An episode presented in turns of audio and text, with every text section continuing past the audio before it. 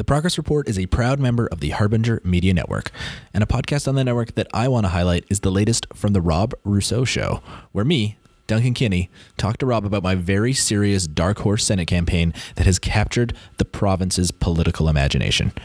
Harbinger is a fantastic project. You can become a supporter of Harbinger and get exclusive supporter only content at harbingermedianetwork.com. Also, the Progress Report only exists because of the support of people like you. If you can, please consider joining the 500 or so other folks who donate monthly to keep this independent media project going. Jim and I would be incredibly grateful. The link to donate is in the show notes, and uh, and that's it. Now, on to the show.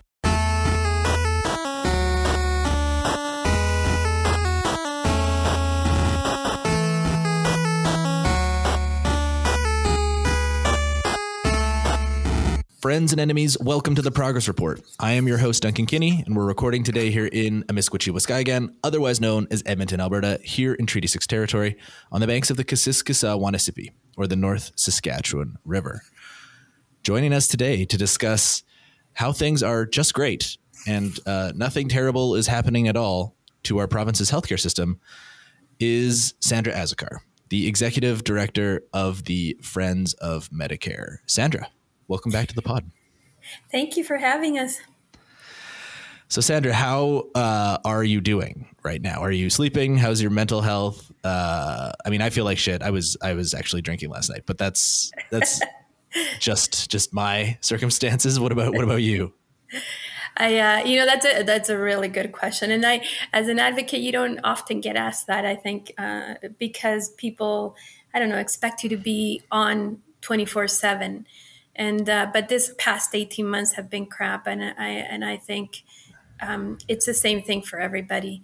I mean early in the pandemic m- very close family members had covid and we had you know prior to the vaccines in place. So um, yeah it was a uh, um, tough times at the beginning and then watching people you know close friends die from covid hasn't been a fun thing and then add the crap that this government continues to do to our public health care system hasn't made it a, a really happy time.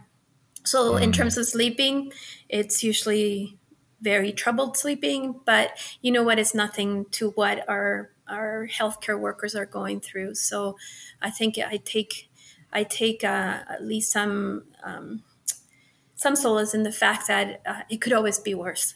You could always be a healthcare worker it could always be worse. You could be a healthcare worker. Uh, yes, very true words. I mean, the stories that are coming out from healthcare workers right now, right? Like the, uh, you know, you have doctors talking about, uh, you know, they're writing obituaries for their patients on Twitter. You know, you have this this tragedy of this uh, this nurse, this ICU nurse, Susan Feremsky, who was like front and center of the of the vaccination campaign when it first started. Like she was doing yeah. media and stuff. You know, the trad yeah. like dying of an apparent overdose. Like, uh, you know, she was dealing with shitheads telling her that COVID was fake and protesting outside her hospital. Right, like in the midst yeah. of you know dealing with a For generational sure. healthcare crisis it's uh, it's tragic what what uh, what it, what we're seeing being played out in front of us, and I uh, sometimes you kind of shake your head and think it's almost like being in a in a in a movie of some a gross movie of some kind because it just doesn't seem real that um, that people are behaving in the way that they're behaving and you know that our government is behaving in the way that they're behaving. I mean, we we hear of death every day and and yesterday's uh, press conference was a perfect example of how there was not even a recognition by Kenney um, or or our newly minted uh, Minister of Health, uh, you know, paying respect to those that died yesterday or the day before. Yeah. Yeah, I mean, Deena Hinshaw always has her kind of like pro forma. We're very sad that all of these people have died, and yeah. you know, these every person was a person, and they had a family, and it's very sad. But like Kenney doesn't even say that shit, and he, and he like never really has. Um, no, it's just never seemed to phase him at all. He's never kind of like taken a moment to being like, damn, like 20 people died yesterday. That's, it's fucking awful. Uh, but yeah, let us, uh, yeah, let, let, us, let us take a moment uh, to just take stock of the totality of just how fucked uh, the healthcare system is in Alberta. Um, I've got a quote here from uh, Dr. Katharine Smart, president of the Canadian Medical Association, the national group that represents doctors. Quote, what we're seeing now is essentially no ability to provide any other acute care medicine beyond care to people with COVID. So, in essence, the healthcare system has already collapsed. Yeah, and I would uh, agree hundred percent with that quote. Um, you know, we've been we've been saying that that our healthcare system right now is unable to provide um, much needed healthcare services um, other than what we're dealing with with COVID patients right now. And so we have become focused on on one on one issue, and the rest of our healthcare system has left to trail behind. I mean, yeah, there's been a lot of discussion around, you know, the triage protocols and what in and if and when they come into effect and what that looks like and how that feels. But like, let's be real. You know, we are already triaging away cancer surgeries and like you know treatments that are necessary for people to continue to live they just aren't going to die tomorrow if they don't get the surgery you know what i mean right. like yeah. the, the the talk about kind of these triage protocols elides the fact that like people who need life saving care are already not getting that life saving care, and they will be affected for the rest of their lives because of it, right? Yeah or people that have chronic in, uh, issues that have you know had ongoing issues are are also at a disadvantage where they don't know if if they get sick from from whatever chronic condition they're suffering from if they're going to be able to get timely care. And that it's a huge issue when when you have politicians and the chief medical officer telling you not to do anything that could get you into a uh, uh, an accident because you might not be able to get access to health. You know, my concern is what if there was a, a, a massive, you know, industrial accident, or if we had some kind of, you know, uh, tornado that hit the city right? or a bus crash like who who's going to be able to deal with that and and it's just unbelievable to me that uh, we're living in a time when this is a, a concern yeah and and let's let, yeah again the talk of triage i think is distracting right? We are we are living in um, a disaster. You know people I, I, don't know what our average death date over the past week is but it's it's a lot. You know the other day we had 34 people die. I think yesterday it was 20 you know yes. we're recording this on friday october 1st um, you know so many people are dying right now that like uh, dr darren markland uh, dr dagley on twitter wrote up a thread that essentially describes the the path that people take when they die of COVID in a hospital, and it is it sounds fucking awful. Yeah, yeah. And and I think it's worth discussing this uh, because you know a, a lot of our, our, the rest of our of our chat is going to focus around this, but like you know just a content warning, we are going to talk about people dying of COVID and what that looks like from a doctor's perspective. But I'm just going to kind of summarize Dr. Darren Markland's uh, thread here. And so I'll be quoting from him.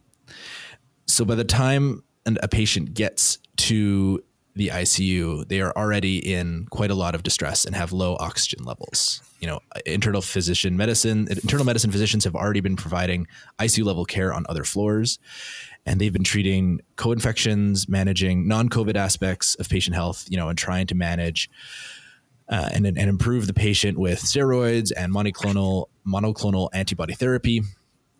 And if that trajectory is set, they come to Dr. Darren Markland to be placed on a ventilator. And when they come to be placed on a ventilator, that is, is something that's happened more and more and more. And they are getting very good at putting people on ventilators, and they've learned a lot about how the process works. Um, yeah when someone gets placed on a ventilator, they've been usually infected for about 14 days. Um, he, Darren, Dr. Markland says the virus is long gone by now, but if coronavirus was the lightning storm, that what we are dealing with is the wildfire that got out of control.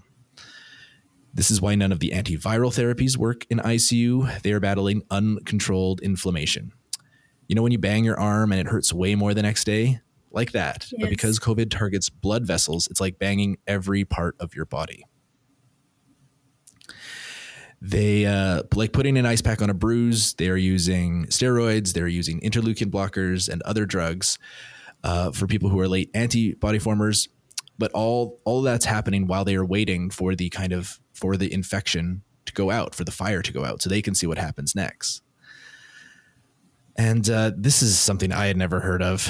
But uh, if that fails and they don't get better, these people might be a candidate for ECMO or extra corporeal corporeal membrane oxygenation. Have you ever heard of this, Sandra, until now? I, yeah, I, I, had heard it, but it's just, God, it's just horrible. They put the patient on a what's called a lung bypass circuit, and oxygen yeah. and CO2 exchange happens outside the body via a giant machine. And they stick garden hose sized tubes in your neck and groin in order to move that air around. They can only do about 12 of those at a time in the facility that uh, Dr. Darren Markland works at.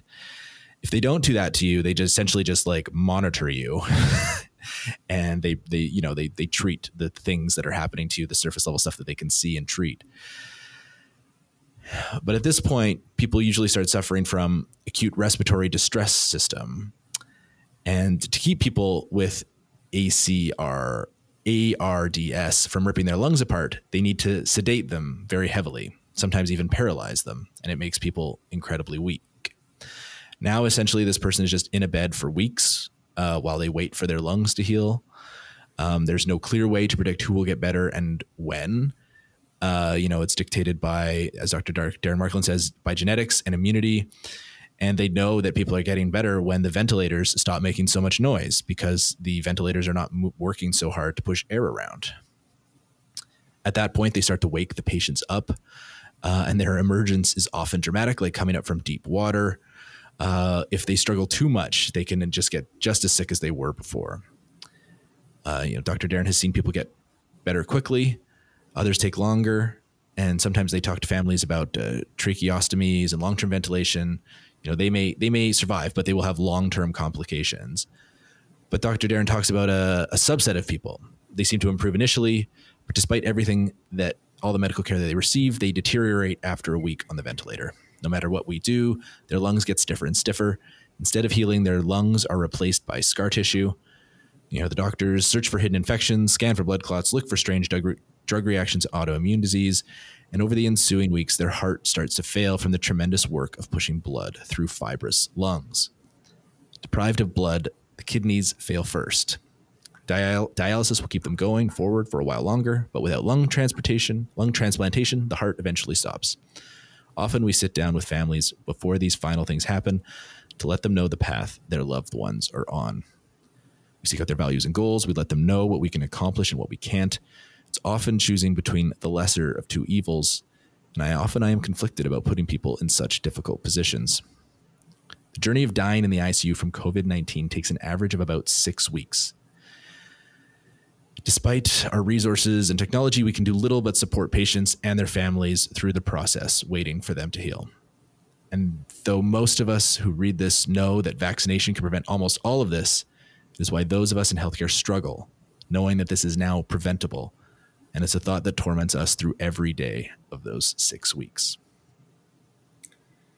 That's uh, that's harsh. That's that's a harsh reality um, that healthcare workers are living through, and families of people that are dying from COVID um, live through. Just there's no words to describe um, the the path of, of death uh, that this uh, virus is leaving behind. Um, and this is why I don't like like dunking on anti-vaxxers. Like I, I don't want people to die like this. This is fucking awful. and and you know, despite the fact that these the political views of anti-vaxxers are odious, and they could never have to deal with this fucking terrible death by getting a couple of simple fucking shots. Uh, I, I I don't like writing people off like that. But I think I think I don't want to focus on individual decisions.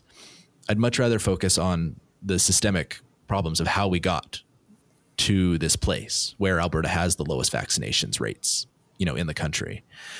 Where where do you come in, Sandra? Like, why do you think Alberta has such low vaccination low vaccination rates, and how much blame can we put on government policy or you know political culture or you know pick your pick your issue? You, you know, Yeah, you know what? I, I, think it's a mix of of all those things that you mentioned. Um, initially, when we were waiting for this magical cure, this vaccine to come out, I think that that would have been the time for governments to set some real um, plans around how they would be doing their vaccination rollout, all the public education that needed to be done. But instead, what we heard was mixed messages. Um, you know, and then and then you you get um, you get uh, to hear and, and, and see all the stuff that's online. I mean, the access to people to misinformation that's available online is just incredible. And and so what you need at that time is is really strong leadership that can actually uh, provide consistent um, consistent information that has a consistent plan, a plan that was that was meant to be rolled out as soon as the vaccines were uh, available. But what happened was that, you know, we would hear messaging from all over the place. Hinshaw would say something, Dr. Tam would say something, kenney basically would change whatever he felt the vaccines or this um, or COVID was you know, we had Trump at that time uh, in the United States uh, beaking off about what uh, COVID was, and so there was all kinds of stuff. And so what happens is that any kind of of discontent that people have around government and and institutional structures are projected onto onto the vaccines, unfortunately, and um, and then we get away from the uh, the science, and um, and then it leads to all kinds of of what we're seeing right now, where people are are I think in a lot of ways, um, this this discussion has become so politicized that and has such a strong public response. You know kind of like issues like climate change. Some people believe in it some people don't. It's it's politicized issues that have really strong public responses. And how do you control that? Uh, is by actually creating a political environment where people trust the government and again and again, what we're going to hear during this discussion is the fact that people have lost trust in our leadership in this province and in, in a lot of ways in, around the world. And so um, it, it, has been a long time coming, but it's it's been you know expanded and, and a thousandfold um, because of the crisis that we're currently living in. Yeah, I think we have enough evidence at this point to kind of just declare that you know, you know hard right conservative ideology and their attendant media ecosystems are a danger to public health. Yeah, they and, are. I mean, even the World Health Organization, even before uh, COVID became a thing, they had already identified uh, vaccine hesitancy as a one of the top uh, global health threats, um, along with climate change and pollution. Right. Um, and so we know that this, the the stage was set there. And then you also look at at, at how for years now our our the, if you want to use it, the neoliberal thought and and that sense of individualism that has taken uh, priority over collective um, collective um, good. It's it's a Action. huge issue, yeah. right? Yeah. Exactly, and and you know when I I don't say that lightly, like when you're when you're when you're talking about an ideology and media uh, as being a danger to public health, like I don't throw that uh, around lightly. I think that's it's a very heavy charge to make against someone. But when you have a, a media ecosystem in Alberta and across Canada and across North America that is actively working so that people die in the most terrible fucking way and are dying in droves uh, and then and then the knock on effects of of this uh, this selfishness is, you know, people aren't able to get their cancer surgery. People aren't able to to get treatment and healthcare that they require just in order to like live a life. It yeah. is it is incredibly sad and and and and you know politics in Alberta is I mean we have the most fucked up political culture in this country by far and and I still think the vast majority of people are able to be kind of reached and reasoned with. The reason why I think it's become so bad is that it's be, conservative politics has become part of the culture here, and and when it gets embedded into culture, it gets very hard to reason with. Yes. and yeah, and we're and it, it's hitting like this fourth wave is hitting rural Alberta the hardest. Like the stats are clear, right? Oh, for sure, and and you see, and that and that's where we have the biggest uh, vaccine hesitancy, and it is, it is a lot of ways. Um, cultural um, and and politics sometimes turns into cultural uh, uh, divisions. And and so it's it's a, it's a number of things that have caused us to be where we are right now when it comes to vaccine hesitancy. I mean and you see it all over the place. And, and I'm sure that you have friends um, that somehow have gone down a, a, deep rabbit hole where it's really difficult to kind of um, get out of um, because now they they truly believe the stuff that we're seeing in those protests and they they truly believe that. So how do you how do you change that mind? And and yet they hear over and over again what it's like to die from covid. What would it be like for your loved one to die from covid? Um, if and that there is a, is a bit of a solution that we can all have access to. There's millions of people around the world that are dying to get their hands on a vaccine and yet we scoff at them in a lot of ways. Well, and we have and we have idiots protesting outside of hospitals. All right, I, th- I think we've covered this question. I, I do want to move on to a question that we always ask here on the Progress Report podcast, uh, inspired by Lenin. What is to be done? Uh, Sandra, can you walk us through what healthcare workers and doctors are asking for uh, of this government? What are the what are the kind of policy ideas that are coming out of of from these folks that would stop the spread of COVID and provide some relief to our healthcare system? You know, right now, everybody um, who has any kind of knowledge about healthcare, about how our healthcare system is under stretch, is calling for a, for a fire break of at least four, uh, you know, four to six weeks. Um, they want to see a, re, a, strict reduction on on the gathering, uh, large gatherings. So, uh, like you know hockey games and, and concerts and, and things like that. They they definitely want this government to put in public health measures that will restrict um, the the ability of this virus to spread so freely like we've seen in the past.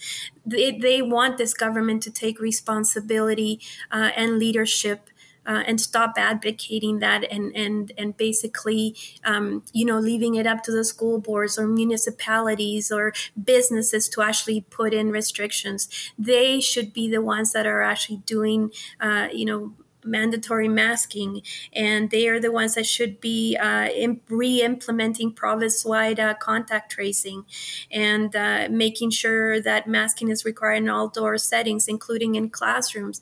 We want them to actually uh, keep our kids safe by by um, doing contact tracing and and uh, um, you know, letting people know if they've been close contacts. So just basically bringing back some of those uh, of those uh, public health restrictions that we have seen in the, in the past um, to deal with this aggressive Delta variant.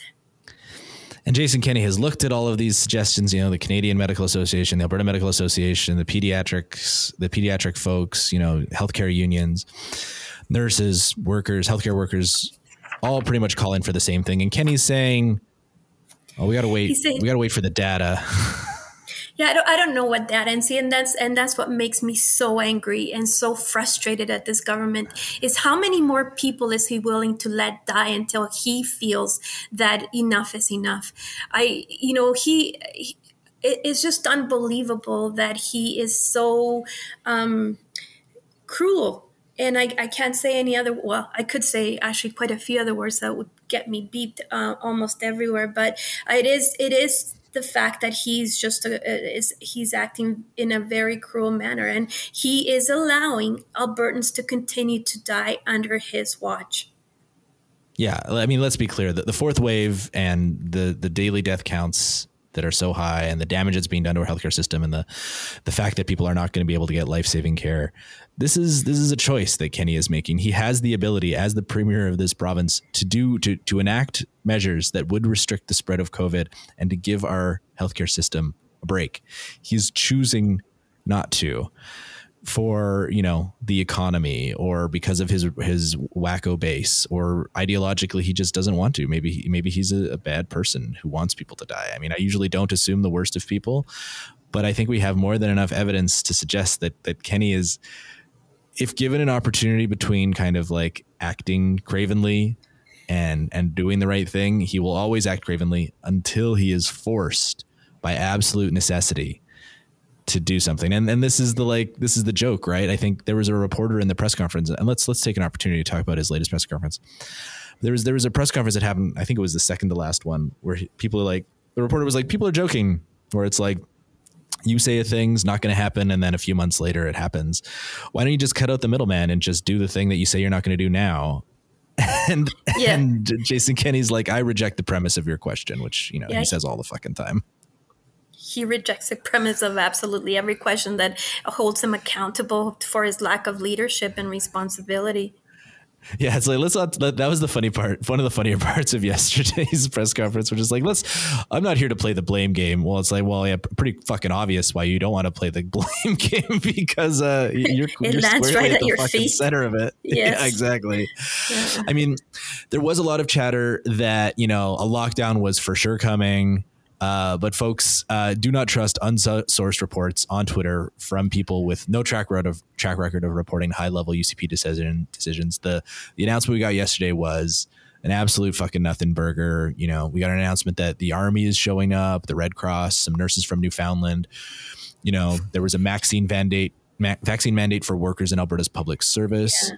But it all came, uh, you know, yeah, it all came amidst the same kind of narrative that he pushes, right? Oh, we're not that bad. You know, Alberta is doing not as bad as, you know, another province uh, during the second or third wave. He likes to make these comparisons that are ridiculous and, and are, are, are meant so that he could under underplay the the current situation and he does that on purpose and and i always think quit comparing those things. Like if, if he was a, a true leader, he would actually be saying Alberta needs to be the first to cut this. We don't need to compare ourselves to somebody who did worse than us because that's not where we want to be. We're talking about human lives, not friggin' stocks or, or some other commodity that you know that you can sell that we can sell cheaper or better or you know it's just yeah. unbelievable to me when he was comparing Alberta to Winnipeg or Manitoba or Ontario, those waves were before we had vaccines. Those like they were right as vaccines were being rolled out. You know, this is this this wave is is unique and to compare it to those past waves is disingenuous and is just Jason Kenney cherry picking fucking stats to make him fucking to make himself feel better. You know, the the things that he was announcing instead of a lockdown were there was a bandage on a fucking bullet wound. It was pissing in the ocean. It was it was nothing. And then he gets and he has the fucking hubris to stand on stage and massage facts and figure and cherry pick stats to make it seem like we are not in a general generational crisis that there isn't a giant hole being blown in the middle of our fucking healthcare system that is going to reverberate for decades, right? And exactly. I think now is the opportunity to talk about like what are we realistically looking at in our healthcare system? Like how what are the long-term effects of this going to be? I think the long-term effects are going to be, uh, uh, you know, and, and this is this is where um, coming out of this pandemic, we're going to have to reimagine how it is that we uh, basically um, not control our health, but how do we improve our public health care? What we have seen through this pandemic is a government, well, even before, you know, even before this pandemic, we had already seen a government that was bent on on privatization, on on uh, on basically undermining uh, and uh, and definitely not protecting our public health care. Um, they don't believe in public health care, so for them, all the damage that they've done uh, is is um, just. For, I think it sets the stage for some very dangerous uh, things that could potentially continue to happen, and and uh, allowing more of a role for the private sector is definitely one of those things that could potentially happen. And what we're already seeing the impacts of that uh, when it comes to our our healthcare system. Um, and so the damage that we have seen uh, done now uh, because of all the you know overstretched staff that we have um, is just it's not something new, but but like you call this this COVID pandemic, a, a you know, a generational health crisis. Yeah, it's going to be a gener- generational crisis when the staffing issue becomes even more of a problem coming out of this pandemic. If we don't have enough staff, we don't have enough beds. And if we don't have enough beds, we don't have enough capacity within our public system. Um, and, and it's just a domino effect. So um, I think we're in for a really rough ride once this pandemic is somewhat under control and we can kind of uh, reassess the damage that has been done in, the, in this last wave at least. And, and we do have a bit of precedent here in Alberta too, right? I mean, I'm, uh, I mean, you're a little older than me, and you might remember this better. But I, I, I've heard a lot about how a generation of nurses essentially left Alberta, you know, after Klein's cuts in the '90s, right? And and and like we're we're gonna see something that like that, but like you know, an order of magnitude larger, right? And not just in nursing and almost all of the kind of doctors, health uh, technicians, paramedics. Like people are just going to leave this province. They're going to leave the jobs. They're going to find other work to do because uh, they're going to be broken by like by how this is played out. For sure, and you know we're also seeing like in in you know, in the in the next couple of months, we were supposed to be seeing uh, also the eleven thousand uh, support workers that were supposed to be contracted out. That's a huge loss to our public healthcare system when it comes to workers, right? I mean, those are the the general support services are sometimes the, the people that we don't talk about, but they've also been impacted by what is happening, the cuts and and the constant back and forth of undervaluing their work and under resourcing them. Um, so it's it's a uh, it's going to be a domino effect that it, it's going to see our, our healthcare system um, fall if we don't fight to to kind of ensure that um, when we get out of this, we're going to be in a in a position where we need to rebuild our public healthcare. You know, in the 1990s, you're right, we lost a whole generation of nurses, and that's also the time when we started seeing cuts to hospital beds. I mean, to me, a province the size of Alberta is just crazy that we only had and and that we um, at when the situation became critical that it, it came out that we only had 173 ICU beds available for the entire province. Right. And that was our, our baseline that's it. And and so any other person that has had to go into the ICU um, has been surge beds that, that they've had to create as a result of the need that we have. And then we have the, the newly minted Minister of Health who says that he's going to increase ICU capacity permanently. Well, he's going to increase um, this capacity by reducing base like surgical capacity within our public system and buying more from the private sector. And so, you know, so I, I think we're going to have to be on guard when it comes to the the protection of our public health care um, in in the next couple of months. Yeah, I mean that's one thing that Friends of Medicare has always done. They've always focused on continued attempts by governments and corporations to privatize, you know, ever more and more and more parts of our healthcare system. You know, right now, you know, you bring up the, the general support workers and the laundry. I mean, I think that that's like still happening, right? Like that's that's still like K-Bro Linens is going to get a big fat government contract and they're going to pay their CEO a nice big fat salary for something that was previously done by like public healthcare workers, right? Exactly. And and uh, you know, in, in housekeeping and, and food services, those those jobs are all on the way out and and we because we're all focused on trying to survive um, things are happening in the background. You know, lab services was was uh, privatized as well, and you know, and and there was a. Um, an ad or request for for people to go work because right now at the provincial lab there's about 130 positions that need to be filled. Um, when the lab the lab and the testing is what got us through the first and second wave in terms of you know making sure that we had uh, knowledge of who who needed to isolate uh, quicker. And and you know Shandro and and Kenney touted our lab services as one of the most efficient efficient in North America. That, we led the number of, of testing, and now we see our lab services again short staffed to the point where they're asking other people to volunteer and go work there. Like it's just it, it's crazy. It's it's out of control, uh, and we're only seeing the impact that it has on on on patient care. But we're also not, you know, because that's what we're focusing on, we're not um, getting as much information as we should about what is actually happening in the background to our public health care system. Yeah, and and even just in the foreground, I mean, uh, uh, let's just talk about an example of just how fucked up the system is right now. Uh, let's talk about the EMS system, our, our ambulances. So, the Health Sciences Association of Alberta, which is the union that represents paramedics, has a, a Facebook page that I uh, quite frequently just I just have a tab open all the time. I just periodically refresh it. It's called HSAA EMS. We'll put it in the show notes, and it's where members report the various red alerts, shift drops, downgrades, and cases of rural rural ambulance. Mostly rural ambulances, kind of like heading, you know, sometimes an hour, an hour and a half away from their home base in order to provide care. Um, you know, and I, I actually did some tallying. Uh, you know, I did I did three days between September 20th, 28th, and September 30th, three days. Uh, you know, we're recording this on Friday, October 1st.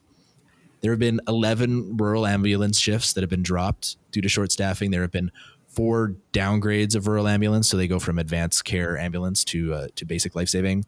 There were 16 separate cases of ambulances being sent far away from their home base to deal with issue. Usually, this is when rural ambulances outside of a big city get called into the big city. But there were some other examples that were wild too of ambulances going like an hour away, and there were seven red alerts where there were no ambulances available to respond to emergencies. These were in Calgary and Edmonton, but also Airdrie, Cochrane, and Drumheller um, you know, and, and then you, you go to that page and you can kind of see the cascading effects, right? You'll see a downgrade in Cochrane, and then you'll see a Cochrane ambulance that's in Calgary, and then you'll see a red alert in Cochrane.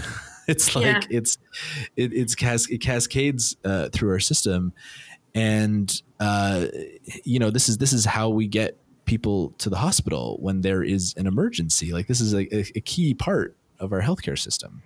Yes. You know, it. Uh, I, I think it. You know, this this uh, um, the situation with the EMS is is not new, and it's just been basically uh, worsened by this this pandemic. See, this is where it's so frustrating to be an advocate um, because for decades um, we have called out uh, the trend by successive uh, a, succession of Alberta governments of um, of ongoing piecemeal staffing cuts and and resource cuts and across the province.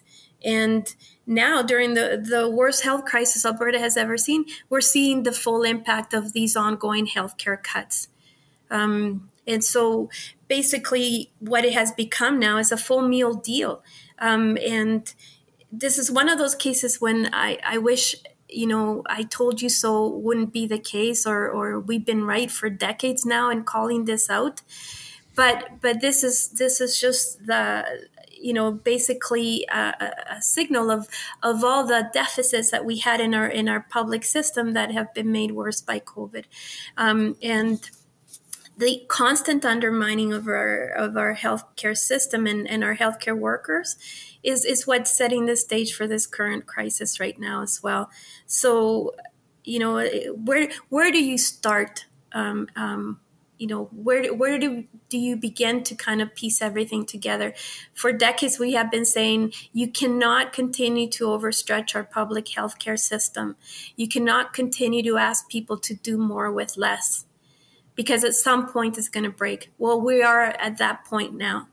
And it's going to take leadership that actually believes in public health care to piece it back together and not these guys who we currently have in place that are more interested in privatizing and selling our public health care to to private for profit um, people that see uh, Alberta as a fertile ground for profit making. Hmm.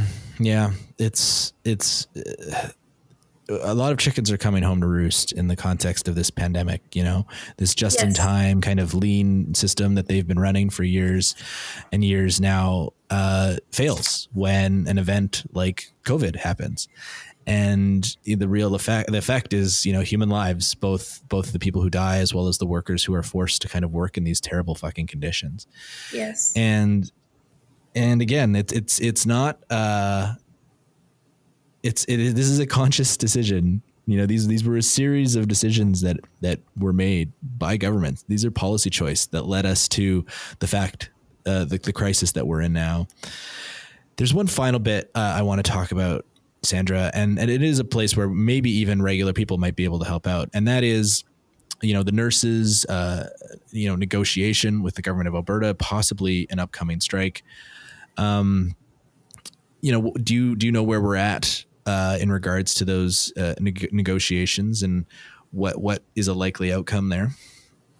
You know, I I uh, I think this government is actually just taking their time. Um, I don't think they can um, publicly um, continue to wage war against the nurses or the physicians, for that matter. Not not just now, but my um, my take on all of this, and it, and it's the same thing with the rest of the auxiliary nurses and and everybody else that works in in. Uh, in our healthcare system is that this government is is going to use this pandemic as an excuse to have to uh, uh, go in there and, and make cuts.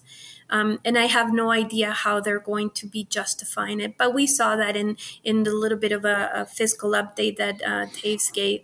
Uh, not too long ago, um, you know, where they talk about the fact that we're going to have to tighten our belts and uh, we're going to have to be responsible um, citizens, I guess, if you want to call us that.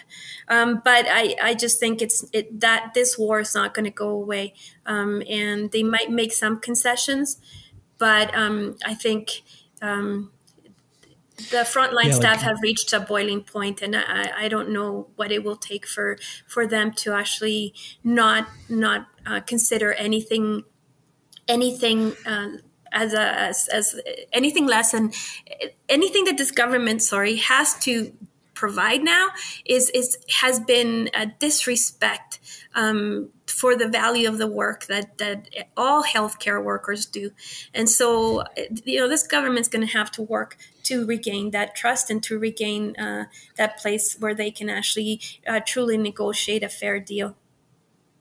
Yeah, I, th- I, think for better or for worse, the like the United Nurses of Alberta, the union that represents nurses in this province, their negotiations with the government of Alberta over their next contract are really going to set the terms for, uh, you know, uh, future negotiations for what labor militancy looks like throughout the kind of healthcare system. Um, and you know like the government I, I, believe has moved off of zeros. No the government government offered i think a 5% wage rollback to nurses initially. Yeah. Uh, and they've moved off that to zeros essentially um, with like a couple of minor uh, pay bumps at the end of a contract but there's some there's some pay there's some they take away some pay at the beginning of the contract. So essentially zeros from my analysis. Yeah and but then, it's also it comes with some uh, losses to their benefits which translates into about a 2% rollback right? So exactly. yeah. Like it comes to it comes to zeros I like at the end of it right? So it's that's the contract that's currently on the table from the government to the united nurse of alberta is this five year you know minus two off the top and then plus two at the end of the contract. Right. Um that's a heck you know, of a long contract. Five years, yeah. I would not. I would not negotiate a five-year contract with the UCP. I don't know. I don't think they're going to be around that long. But the, uh, but like, if they ever get to a strike, it is, um, it would be the, it would be unprecedented, like the first legal strike of nurses in Alberta. Like nurses used to not be able to go on strike in this province until recently. Yeah and uh, you know it is the responsibility of every everyone to kind of stand in solidarity with our nurses if it gets to the point where they're on the street right oh for sure. I mean i um, it would be it, it, just that's the least that we could do. Uh, we always our our our thing is that uh, working conditions are care conditions and uh, and never has that been more true than now. And and so I, I, think solidarity with any healthcare worker that needs to take their um, their bargaining um, to the streets. It's it's. Uh, I think it goes without saying that that's where we need to be standing side by side with them. Thanks so much for coming on, Sandra. What's the best way for people to follow along and support the important work you do at the Friends of Medicare? Sure. Uh, you know, you guys everybody can follow us on, on Twitter at uh, Friends of Medicare. Um, they can uh, join um, by going to our webpage, www.friendsofmedicare.org. Um, you can become members. is only 20, 20 bucks a month. Oh, sorry, a year. I wish it was 20 months. Uh, $20 a year, five for low income. Uh, if you don't want to become a member but still want to get our emails, just uh, sign on and we will send you all the information we share all the time. Um, you know, I, I, think undoubtedly we're going to be uh, looking at what actions can be taken. I think we can't we cannot sit back and let this government continue to do harm to our public healthcare system. And so it's going to take all of us to stand up to this uh, government and, and to make sure that coming out of this pandemic, we will have um, we we will be able to rebuild from the solid foundation that we currently have uh, in our healthcare system uh, and come come out stronger as a as a society. So that's it for this week's podcast. Uh, thanks again to Sandra for coming on. Thanks to Cosmic Family Communist for our amazing theme, and thank you to Jim Story as always for doing the edits. Uh, I'm very easy to get a hold of if you think I have uh, missed anything or if you have any notes, thoughts, or comments. Uh, you can reach me on Twitter at, at Duncan Kinney and you can reach me by email at duncank at progressalberta.ca. Uh, thank you for listening and goodbye.